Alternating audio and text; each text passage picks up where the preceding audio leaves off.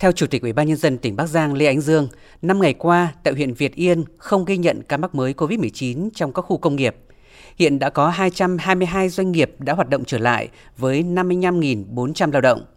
Trước đó, tỉnh đã đưa hơn 21.000 công nhân về 22 tỉnh thành khác, gồm phụ nữ mang thai hoặc đang nuôi con nhỏ, người lớn tuổi có bệnh nền và những công nhân có nguyện vọng về quê. Đồng thời thường xuyên giữ mối liên hệ thông tin với các địa phương này để xử lý nếu có ca bệnh phát sinh. Những ngày gần đây, tỉnh Bắc Giang chỉ ghi nhận một số ca mắc mới COVID-19 tại huyện Lục Ngạn. Ổ dịch Lục Ngạn chủ yếu là nó phát sinh ở cái ờ, thôn ờ, Bằng Công của Kiên Thành và sau đó thì theo cái mối quan hệ gia đình, trong gia đình thì có những người con thì nó lại đi theo cái mối quan hệ gia đình, nó về một số thôn khác của bốn cái xã giáp danh. Nhưng mà cũng mỗi xã thì nó chỉ có ở một thôn. Và mỗi thôn thì nó chỉ có từ một đến hai gia đình thế và huyện thì đã đẩy mạnh cái tiêu thụ vải hết ngày hôm nay là tiêu thụ xong cả tỉnh xong là trên 200.000 tấn vải còn tại tỉnh Bắc Ninh, 5 ngày gần đây, số ca mắc COVID-19 đều dưới 10 trường hợp, trong đó chỉ khoảng 5 ca trong cộng đồng, còn lại là trong các khu cách ly tập trung. Đặc biệt đã 23 ngày qua không có ca nhiễm COVID-19 trong các khu công nghiệp. Hiện số công nhân quay trở lại làm việc đã chiếm trên 60%. Phó Thủ tướng Vũ Đức Đam lưu ý hai tỉnh không được chủ quan, cố gắng không để dịch tái phát trở lại, nhất là trong các khu công nghiệp cần tổ chức lại các nhà trọ của công nhân theo hướng mỗi nhà trọ chỉ tiếp nhận người lao động làm cùng một công ty để nếu có ca nhiễm sẽ không lan ra các công ty khác.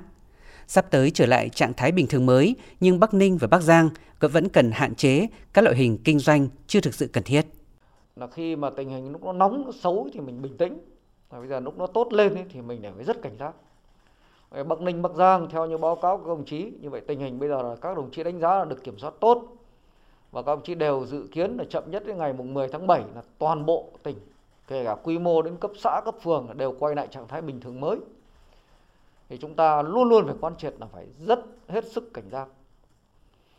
Một đấy là tất cả các cái nhà máy xí nghiệp mà hoạt động trở lại thì đã hoạt động trở lại là phải tuyệt đối để an toàn không để nó bị nhiễm trở lại vào các nhà máy xí nghiệp trong các khu công nghiệp thứ hai là ngoài cộng đồng, thì khi mở lại ra cũng vẫn phải lưu ý kiểm soát thật chặt và mình phải quay lại bình thường mới theo đúng nghĩa.